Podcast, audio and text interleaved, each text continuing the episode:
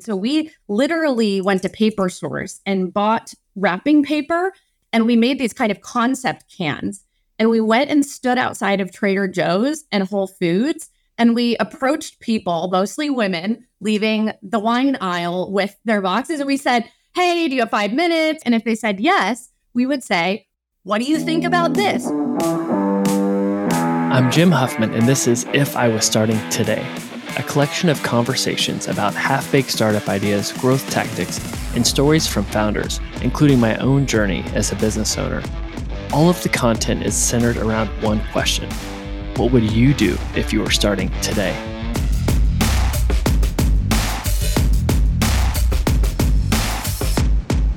In today's episode, I speak with the co founder of Maker Wine. It is a D2C juggernaut that is really owning the category of canned wine. Yes, the premium sister of Franzia and boxed wine, but it's more than meets the eye with this one. So, first with Kendra, she's extremely impressive, painfully smart, started her career studying neuroscience, got her MBA at Stanford, and now she's in the direct to consumer game of wine.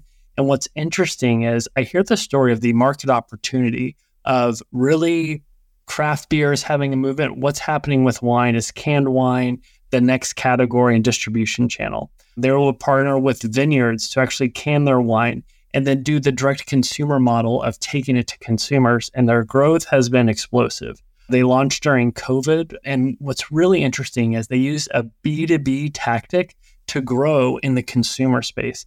And since then, they've just taken off. They've got over 200 vineyards they work with. They sold over 10,000 plus boxes of canned wine, and they have over a thousand reviews, and they're really just getting started. So, if you're looking at taking an old business model and making it new again, this one's super interesting.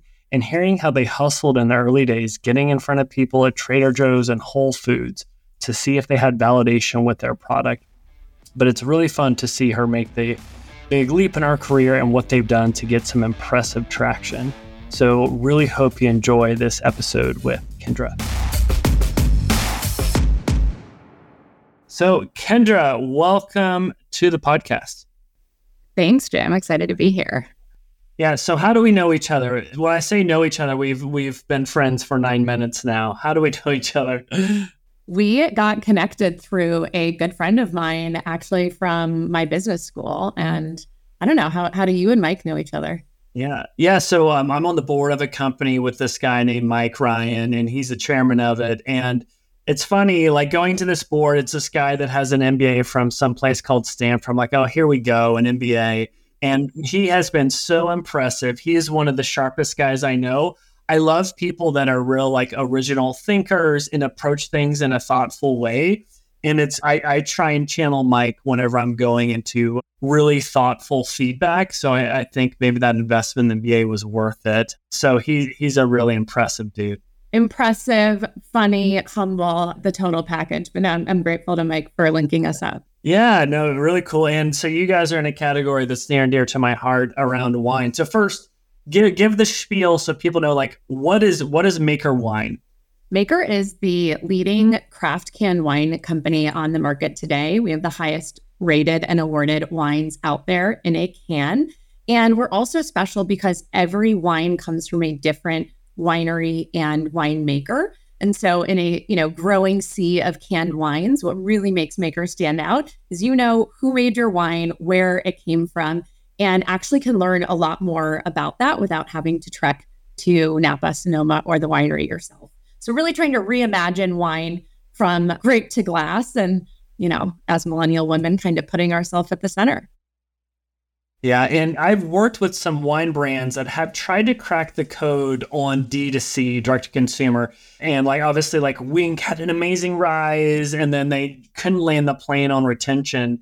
And you all were kind enough to send me some canned wine. We're like elevating Franzia from the bag to the can. And here's why I really like it is because as like my wife and I are wine drinkers, if it's like a Tuesday or Wednesday, like I don't want to open a bottle and it's like we're not trying to like go to town. It's like I just want a little glass. And what's really nice about your product is that it is in a can. It's still really good and you're not opening a full bottle because I think some other companies have had issues when they're doing the like wine subscription where it's just their vineyard. So I, I think you have a really smart go to market strategy and approach with with the way you all are doing that. And again, I'm not just saying that because you gave me some free booze. I it was fun to go through the like the unboxing experience and, and everything. But like, how are you able to work with the the vineyards to get the wine, get it canned, and in a way where like the economics work out?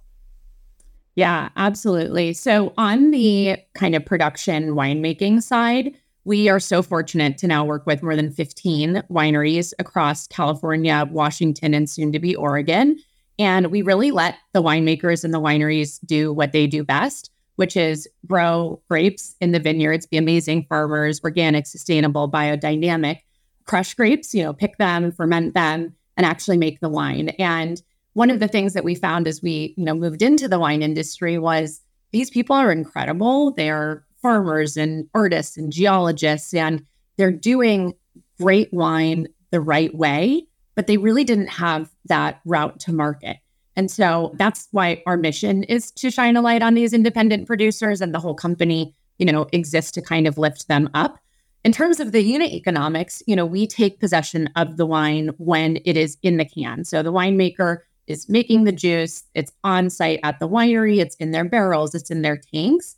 And just like you were bottling it, we send actually a mobile canning line to the winery. We can straight from the tanks alongside our winemaker partners. It's super fun if you ever want to come out and work set, work an assembly line for a day or two. And then from there, we mm-hmm. actually, as you mentioned, specialize in D2C direct to consumer shipping. So last year, D2C was more than 80% of the revenue of the company. And truthfully, like there is a code to be cracked in D2C wine. And you named a couple of, you know, companies that have come before us and we've been students and stewards. And, you know, I'm a little bit of a bone to pick with people who say that D2C wine won't work.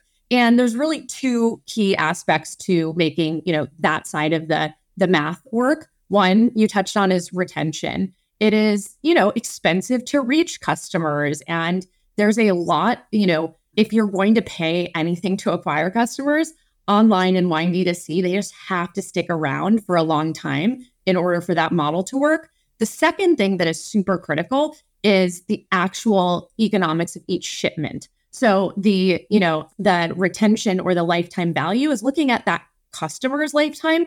For us, we spend a lot of time looking at what are the economics of this shipment. And so our average order values are well above $100. And when you when you crosswalk that with good retention, what it means is that we have the ability for every, you know, we're going to talk more about the Can Club, but for every new subscriber or Can Club member that we get, we know that we're going to retain, engage, and actually, if we do our job right, they're going to be spending more money on Maker and getting more wine from Maker a year from now. And that, you know, both the lifetime customer economics and the individual order and purchase economics we spend a lot of time making sure that all checks out. Because if you don't do it right, if you are shipping a, a low AOV product in wine, shipping costs, adult signature requirements, it's a huge percentage. So if you can get an, you know, an AOV up above 200, you have a much, you know, stronger business, better margin profile. You can do a lot more with that than those AOVs under 100. Yeah, you nailed it. Like with Winc, they they were phenomenal at customer acquisition, but they were like $30 for four wines, free shipping, and like shipping alone costs 30 bucks sometimes. And it's like, how do you land a plane? They, they couldn't flip it on, on the retention. But what I love that you're doing is the AOV. And for me, like, again, I'm a market of one. The UK use case of the can is so high that we would do that because we have like subscription wine from like a vineyard we like. So we know we want those bottles. But like you're satisfying a whole other use case and need that for me I think is really sticky, right? So so well done there. But I'm I know we're getting I started off real hot with the tactics and stuff. Let, let's I like to go in this in a linear fashion. Talk to me about Kendra pre-wine entrepreneur. Like what was your kind of like path leading up to this? And even that inflection point of you going to um, business school and, and, doing this. But I, would love more color. Sure. Well, I did not come from the crazy wild world that is Silicon Valley. I am a Midwesterner born and raised. My I was born in Chicago, but I've lived in Minneapolis. I spent a year in New Orleans. I did. I had worked in consulting for several years, but truthfully, my background was in healthcare. It was in consulting, and it was very much not in this world of startups and venture capital and high growth companies, right? And I was fortunate beyond my wildest dreams to wake up one day in business school at Stanford. And it really did, you know, it really did change kind of a lot of things in my life. It changed my perspective. It showed me that people that looked like me and came from the places that I had come from could start companies. That wasn't something that I had considered before. And going into business school, actually, the week before we started, I met my now best friend, co founder, partner in wine, Sarah. And we first hit it off as friends and lovers of food and bev. Sarah's background was completely opposite to mine. She was born and raised in the Bay Area in the heart of the American wine country. She knew about startups. She'd, you know, worked in growth marketing and advised different startups throughout San Francisco. And she came into business school knowing that she wanted to start a company. And so we were at these kind of, you know, two different poles. And she also was a total food and bevy. And once you, you know, when you get to know Sarah, she had a craft beer blog that she would SEO optimize for fun. She worked with a bunch of the craft breweries around town. She had an underground supper club that she would do the beer pairings and a chef friend, you know, they'd co-host in people's homes. And so that caring about craft and where things come from and the stories behind what we, you know, eat and consume and drink that is really central to who Sarah is. And I wanted to be her friend because she was cool and she knew all the best places to go visit. And so that was what brought us together. But to answer your question, I didn't come from a world of startups and venture. And I didn't know that that was what I wanted until I saw it around me. And, you know, truthfully, have never looked back. I think if there's folks listening that are considering, you know, starting their first venture, taking that plunge, you know, try it on for size first, you know, take little baby steps in. But if it's something that you're curious about, you have that itch, it's just, it's nagging at you, you got to do it. There's nothing more aligning in my life personally than aligning my my work and my passions to you know now what i get to do every single day and so i am a huge proponent of you know i go back to nashville i spend a lot of time in chicago and i think it's just important for people all over to see, yeah, that you can start companies, create products too. But that was how I met Sarah. And that was how I found myself out in wine country for the last six years now. That's that's so cool. And did you go to business school? Because that's a big kind of transition in the career. Was it because you wanted to be an entrepreneur, or you're like, you know what? Let me see what doors or opportunities open by making this move. I would have never said I wanted to be an entrepreneur. I didn't even like have that thought candidly. And I'm embarrassed to say that, but I just didn't even know it or think it. I really, I'm a nerd. I wanted to go back to school and I wanted the time and space in my life to imagine different paths forward. I was so focused on my work at the time. I loved my job. And I kind of had this aha moment that unless I gave myself a half a step back and some extra time and space to do that thinking, I was probably just going to keep going down the trodden path that I was on. And I wanted the opportunity to rethink that. That was what made me want to go to business school. Very cool. So let's let's talk about is business school the right move? Because like I'm actually not an opinionated person. I do have opinions on MBA, and I'll give you my context. And I think there's like one use case where I think it makes sense, and I think you nailed you nailed it. So like you're so just so you know my jaded background, I worked in investment banking for a while where you had to like get an MBA to like get promoted, and I felt like it was just this tax you had to pay. So like was studying for the GMAT, doing the whole thing, and I just like I couldn't do it anymore. I was in New York. I was like, I physically cannot take this test, and I left and like went to startups and did this path. However, uh, for me, it's like an MBA, if you can get into one of the elite schools, the doors and network it can open is huge because, like, the biggest thing in business are your relationships, like, whether people want to admit it or not. And if you can get access to get a shortcut to some amazing people, go for it. But if you're going to go to a place that doesn't have that network, I feel like you're potentially burning 100 to 200K on fire and you should just use that to launch a company. So that's my, so I think you and like Mike nailed it because it's like you get into a place like Stanford, go for it. Obviously, it allowed you to meet your co founder and it's opened this door, but like, what are the pros and cons of it for people that are thinking through it? Yeah, I mean, I think it's a, I think you're, you know, spot on and very uh, sage in some of your observations. But I think, like most things in life, there's not a right answer here. And it's a super personal decision, right? And so for some people, um, going back to graduate school is not an option. And I do not think it is necessary by any means in starting a company, in building out your network. And I think there's ways to go about the kind of core value adds mm-hmm. of an elite business school if you decide that isn't the right path to go for you. If you are someone who wants to be in school, wants to, you know, my undergraduate degree was in neuroscience and medicine, health, and society. I'd never taken a like base accounting or econ class in my life, right? It's like, what am I, if I want to move into true business, I need to kind of double down on that too a little bit. So there was kind of that thought. But there's so many ways out there right now. And like the, you know, between so much online, so many things in person right now, building out your network, getting the time and space in your life to do that thinking. These are all things that you can do outside of spending 100 or 200K on an MBA. So, is it helpful?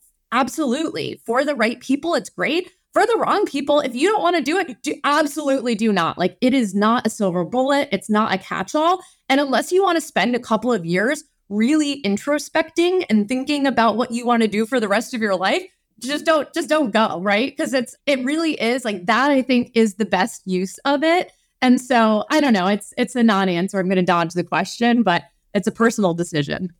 That was a good non-answer. I think the fact that you didn't have a business undergrad degree and then you can like learn real quick in a place like Stanford, super impressive. So you, you're getting your MBA, you meet your now co-founder. Talk about that moment. What was the process of Maker Wine coming to be something that was more than just a half-baked idea? And when you decided to kind of make that leap and what that even means?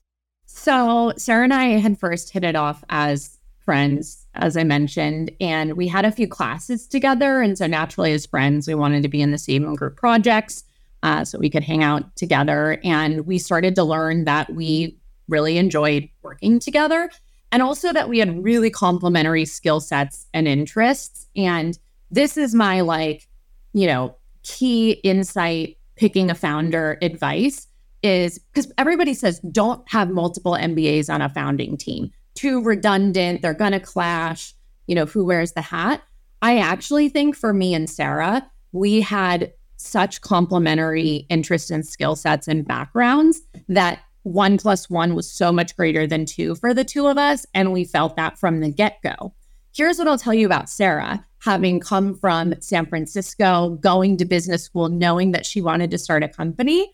She was kind of on the hunt, right? She had hunches about her ideas she was trying to put together the team. And it was really, you know, it was wild. There was a moment, probably March or so of our first year of business school.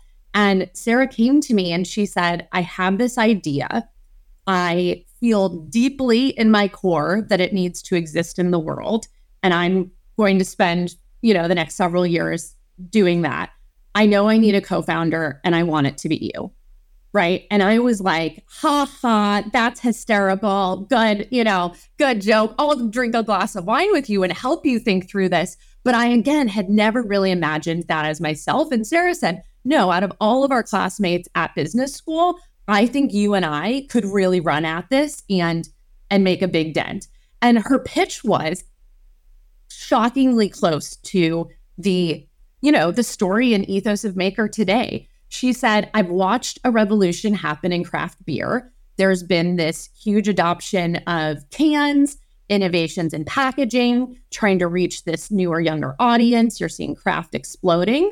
And as a millennial woman, honestly, like I can't drink a lot of craft beer. I am starting to move more into wine for health reasons and just socially. It seems to be where things are trending, but the wine experience just doesn't speak to me. Right. And so I said earlier, like being millennial woman, and I was like, I agree. Like, I don't want to go peruse the sea of shelves and look at the, you know, pick the one with the shiny label or the right price point. And so that really got our gears going. And at the same time, we actually enrolled in a class on the wine industry and we started immersing ourselves in everything in wine. And there's a lot in California, as you can imagine, everything that we could find. And that was where the kind of second aha moment from the company came. So the first was like, all right, tomorrow's consumer probably looks different than yesterday's in wine. You know, wine is still speaking kind of to my parents, no foul or no harm meant to them, but you know, 750 milliliter glass bottles with the wannabe French chateau and the fancy, you know, writing, that just wasn't doing it for us. And so we said there's opportunity there.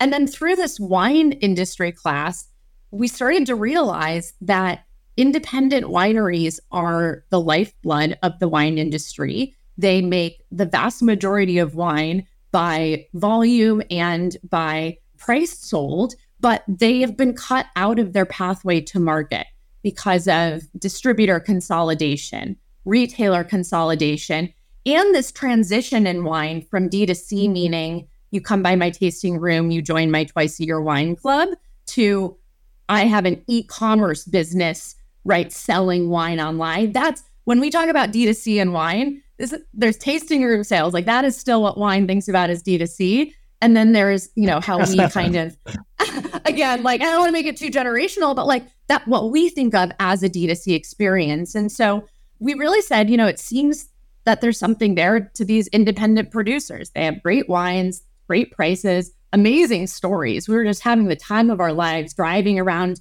California, visiting Santa Cruz and Mendocino and Sierra foothills and meeting with, we ended up meeting with more than 80 wineries in our second year of business school.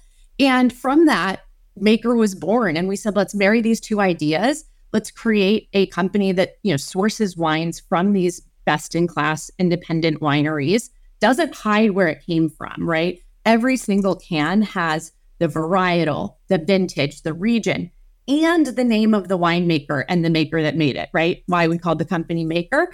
And we we became the crazy can ladies. We started to test and get a lot of conviction around, you know, cans taking hold of in wine in a way they had in beer as they were in seltzer, of course, at the time. And so really that was how Maker was born in some of our aha moments along the way.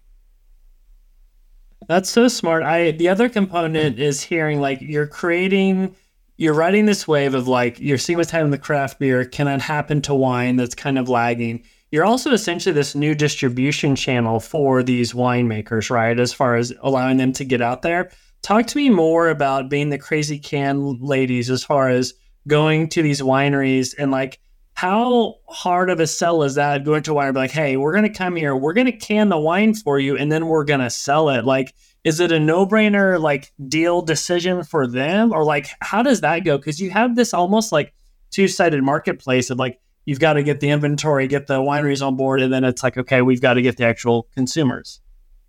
Totally. Great question. So it was hard at first like winemakers their brands their wines are their babies and that's where they've built brand equity and um you know, we really had to convince them that we were going to respect their brands, their price point. They were going to have, you know, oversight along the way. And I'll tell you, it was hard at first for those reasons. They didn't know us, they didn't trust us. Cans had not been done in a premium way in wine yeah. yet. And so there was a leap of faith with our first four winemakers that we will never forget that group and you know the chances they took on us we still do wines with three of them today. Every single vintage you know we have, we have great wine partners.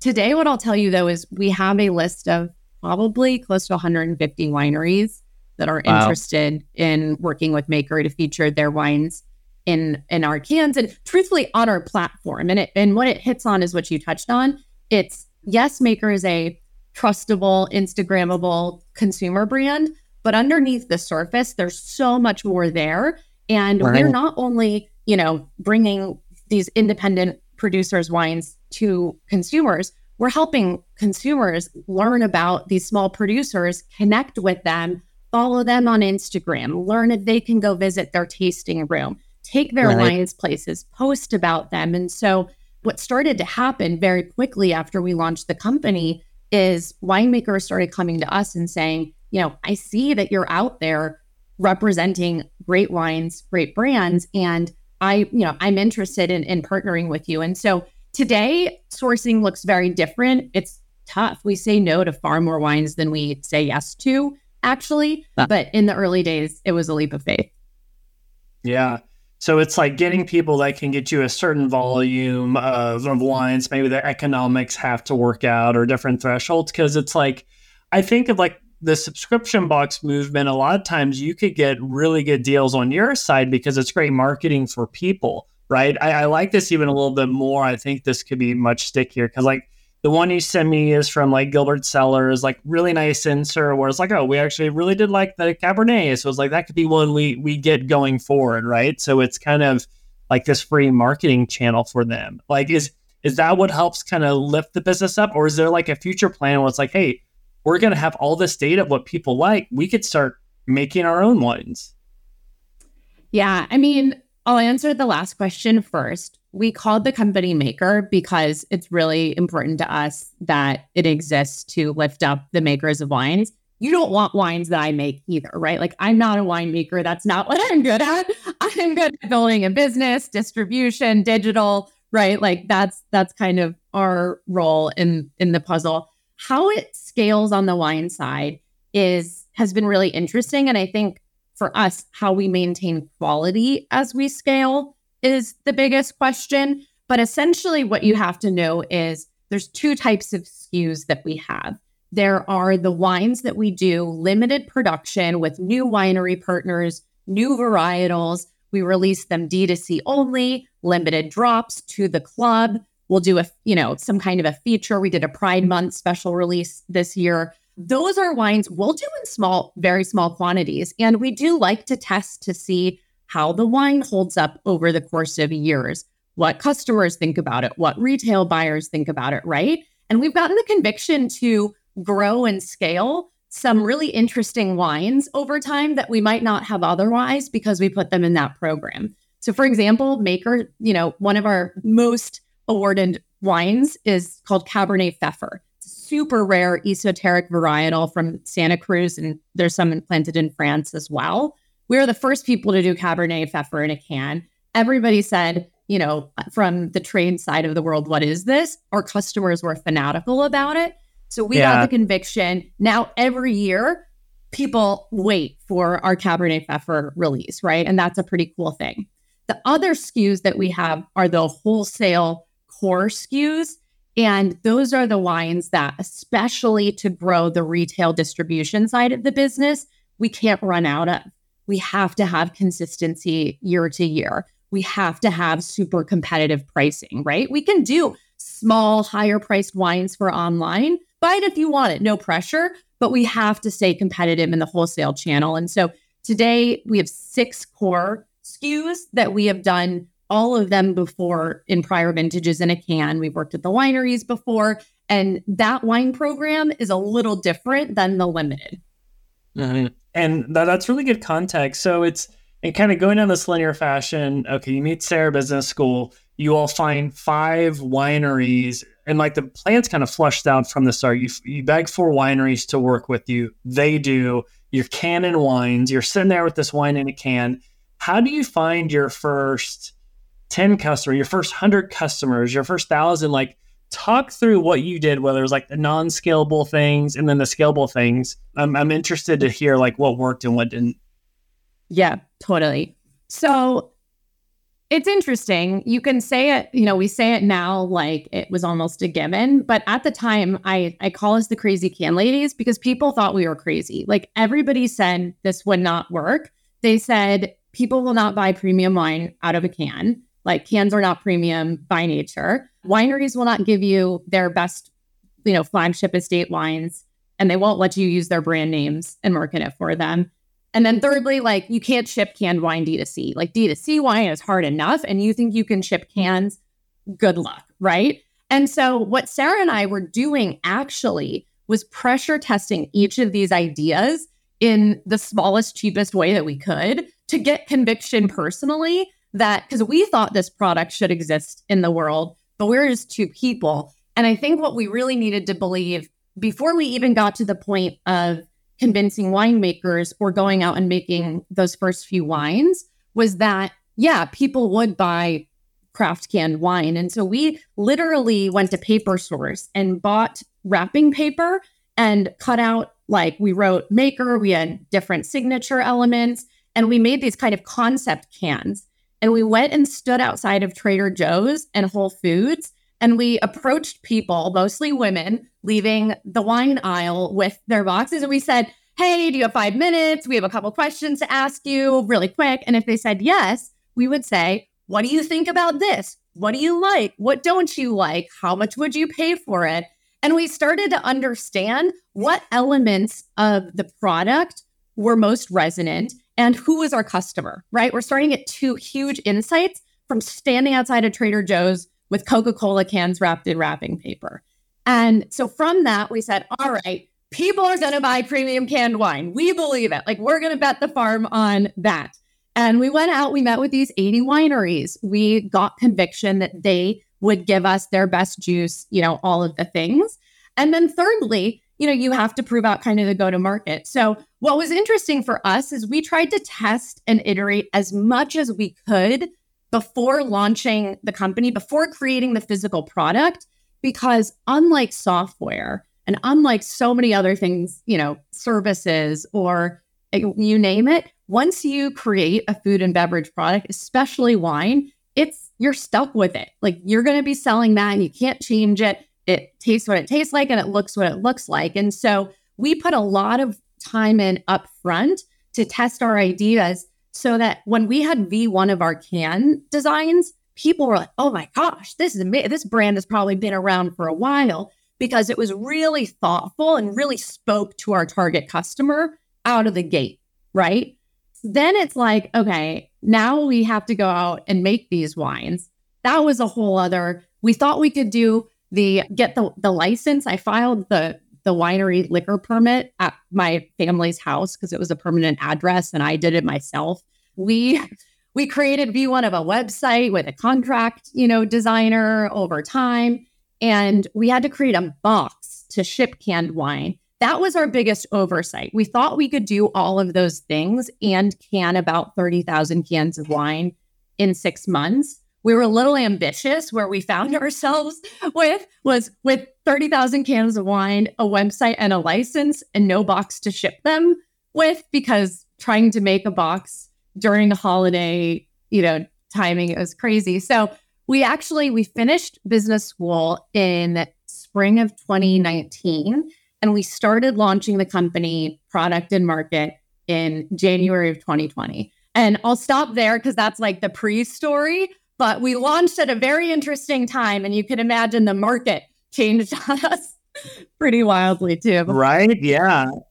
Yeah, you potentially actually have some tailwinds as as it work can work in your favor, which is super interesting. But it's so funny. Like we're manufacturing some products, and man, the time to manufacture pains me. Packaging is so much harder than you realize, and well, I'm not even dealing with consumables. And so I will say like what you've sent me, like the unboxing experience, the packaging, all of that was extremely well done. Even if people go to your website right now, like the brand does speak to be very premium. Like we do this for a living. I'm very impressed with what you've done. But and I Thank love you. so one thing, a lot of people when they have ideas, like how do you validate an idea?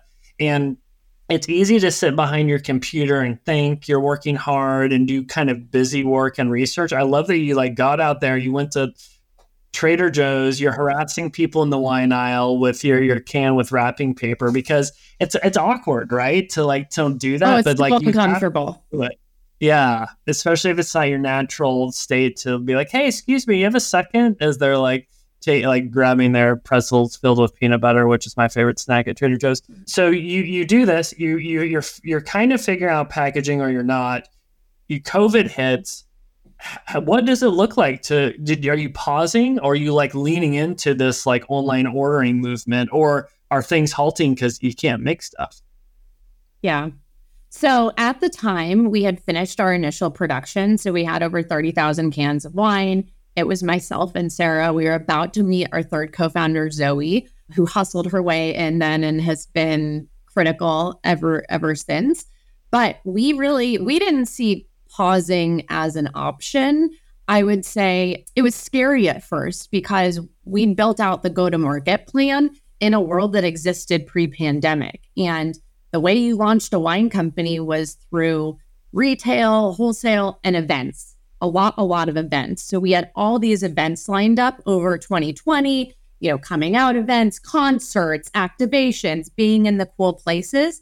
And all of that was canceled by mid March. And we were doing no sales. Like we were at the very beginning. And so it was truthfully the three of us, 30,000 cans of wine. And we kind of leaned into what we were good at. And we got lucky, right? Like, as you said, there were tailwinds. People were stuck at home wanting to drink more. The question and challenge we had was how do you make those people aware of you, right? And as a growth marketer, this is something you like, you think about in a million ways every single day. But we really said, you know, hey, we're really good at D2C. We built this box, we had three pack sizes, we were ready to start shipping wine. And we had a unique experience in that every box came from six different wineries, had six different varietals, right? So you could kind of sample without committing. And then another strength we had was my background was actually in B2B sales. I was in consulting, but I ended up being a BD, you know, salesperson in consulting. And so I kind of had this, you know, hunch. And one of our some of our friends, our, our customers and clients came to us and said, Do you do virtual wine tastings? And Sarah and I looked at each other and we said, We do now. And absolutely there, we started hosting virtual wine tastings all day and all night like you would not believe. In 2020, we did more than 170 virtual wine tastings. Coinbase was our largest customer and client that year. And we basically launched a D2C company on the back of a B2B channel just to get us through that crazy wild time. And we could only sell in California. So we were only targeting companies at teams in California. So it was a wild, it was a wild ride, but I think what it allowed us, it forced us to figure out D2C. And then it allowed us to have that focus, honestly, on just one channel, one go to market. And we rode that all the way to selling out of wine in our launch here in California alone. Amazing. I love it when either like B2B companies apply a B2C tactic or a D2C company applies a B2B tactic. And well done as far as like leveraging your unfair advantage of knowing about B2B sales too. Like so many companies like crap, how do I engage my re- remote team with something that isn't lame? And that actually sounds quite interesting because you're closing Coinbase, they're having to buy wine for 10, 20, 100 employees. Like that's that's a re- really well done strategy there. Very nice. Well, yeah, um, no, thank you. And, I'll, and not to make another plug for business school, but you know, that was a time where our network was so incredibly helpful we blasted our colleges, my sorority, any organizations we'd been a part of, because, and we said, you know, we're launching our company. We do virtual wine tastings. Is your team stuck at home? We can help you out, you know? And for the first couple of years of the pandemic, that was, I mean, it was really special. We were bringing joy and levity and a delicious product and a meaningful experience to people in a pretty dark and trying time. And so mm-hmm. looking back on it, no, I mean, it completely reshaped our company. But that was one of the biggest challenges I think we've gone through to date. And it was getting out of the gate. Yeah. Oh, very cool. So you're crushing virtual wine tasting, you're selling across California. Talk about today. Where's your mind at as far as Maker goes and like the growth story? And put it from the lens of like, like well, what's the goal here? Is it like, hey, we're going down this venture back path, like raising money? Or is there a point where it's like, actually, no, like we're, we're going a different path? So I know I kind of piled yeah. a few questions in there, but interested to see like where your mind's at as far as thinking through where you're at now in, in growth. Yeah, totally. So to get us up to speed from like 2020 to now, we launched our Can Club subscription program. And that has grown to almost half of our sales in the last couple of years when you have right. strong retention and you have, you know, truthfully like an, an acquisition model like virtual wine tastings that was a that was a really really strong unlock for us from zero to 200 club members to, you know, we now have more than a couple thousand in the club. And so today, that has been, I mean, we are shipping more online canned wine than anyone else in the world. And our can club members are incredible. They are well educated wine consumers. They're curious, they're not snobby, but they care about where their wine comes from. They engage, they post pictures all the time about what they're cooking with Maker or the hikes they're taking Maker on, where they're enjoying it. And they join meet the, meet the winemaker Zooms and they get to know our winemakers personally. cool. Some of them actually go out and visit the wineries in person. And so I share that to say our mission is also working. Yes, we have a very healthy growing business and and we have a, you know, a growth plan and trajectory, but at the end of the day, we call the company maker, we consider ourselves a mission-driven wine company because as we are growing and more successful, we should be doing good and creating good change in in our space and and with our winemakers and I feel confident in saying that we are. Where we want to go is to be able to, you know, bring good canned wine to all the places it deserves to live, to give as many winemakers as we can the opportunity to capture the hearts and minds and palates of people all over. But that's hard. We can't, you know, we don't want to be wine.com either. They have their own business model. And so today for us, you know, it's it's truthfully about this is a new category and we're first movers in premium canned wine. And so, you know, this year we've shifted largely into a wholesale push. You'll find us in venues, restaurants, hotels, golf courses, ski hills, and grocery yep. stores all over the West Coast. But we need to meet our customers where they are. You know, that's, I think, that the future of any relevant brand. And so for us, I don't know where we'll be in five years, but if we are, you know, if more people are drinking good canned wine and if more like real winemakers and wineries are getting more products out there, like that's our big win. Yeah. Well, I, am very impressed, and people should go check out the Can Club, even just from like a conversion standpoint. You guys are putting on a master class because you're going for a subscription. It's not like monthly; it's quarterly, which is great. It's, it's super approachable in price, from like 97 to 172. Uh, really nice experience. So, so well done there as far as I goes. And I, I'm such a huge fan of with any company why is now the right time? Like timing is everything. The worst is if you're too early. Sometimes you can be too late. But timing this movement towards people ready to consume the uh, wine in a can, right? And how you can own that because if you lift the category, you win. Um, so so well done there. Um, I've I've got a question for you that I like to end with. I like to ask everybody. What is the nicest thing anyone's done for you in your professional career? And that could even be like something that's actually nice or a, a time when someone gave you some tough love or you didn't want to hear it, but you needed to hear it. Yeah. Okay. I'm going to give another cop out two answers to this one. I'm going to first say the nicest thing anyone has ever done is my co founder, Sarah, looking at me and saying, like, you deserve to be a founder. And I see that in you. And that was life changing. And I think that's super powerful. And surrounding yourself with people who push you to see more in yourself. Like that was maybe nice isn't the right word, but like, you know, that was invaluable.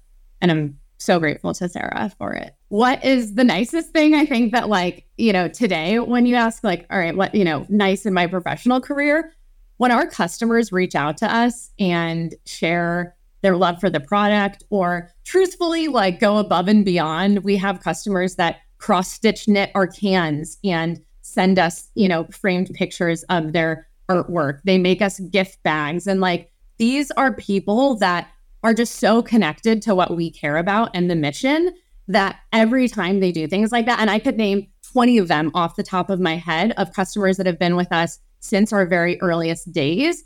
And wine brings people together. That's why we enjoy drinking it. We enjoy learning about it and sharing about it. And so the fact that we're actually bringing together wine lovers like us, amazing wine producers, and that people find so much joy in it. That has just been like the nicest, most meaningful compliment of my life, I think. Right. Yeah. You can have life. a rough day, but No, no, it's good. You can have a rough day, but you see like a happy customer say something like, okay, all right, this this this feels good. Well, well, super impressive. I'm I'm going through my uh, wine can club selection right now. I'm trying to decide which reds to get in. We're kind of getting into red season as it's getting a little colder, so we got to figure that out. But if people want to follow you or they want to learn more about Maker Wine, where where should we point them?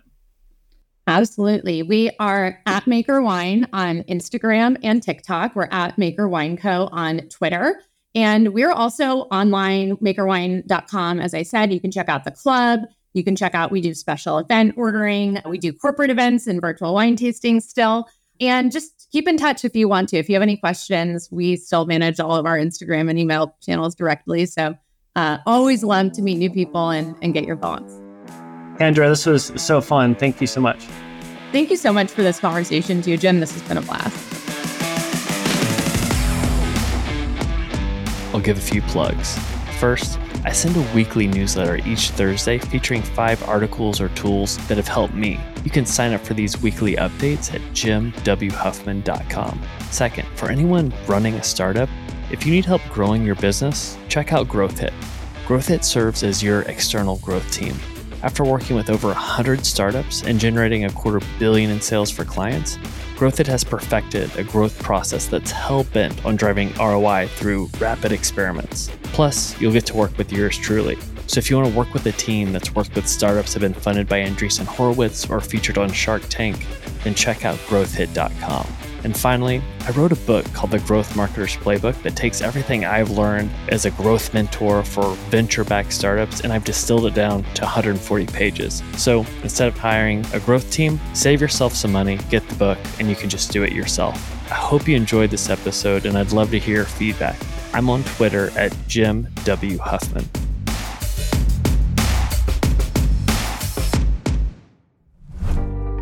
Are you a business owner in desperate need of talent, but you have issues finding good people? Or worse, you find the talent, but then they want you to pay them double what you have budgeted.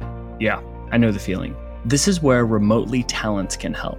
Imagine having a personal HR team that finds you A plus talent, and here's the best part it costs you 40 or even 80% less than US employees.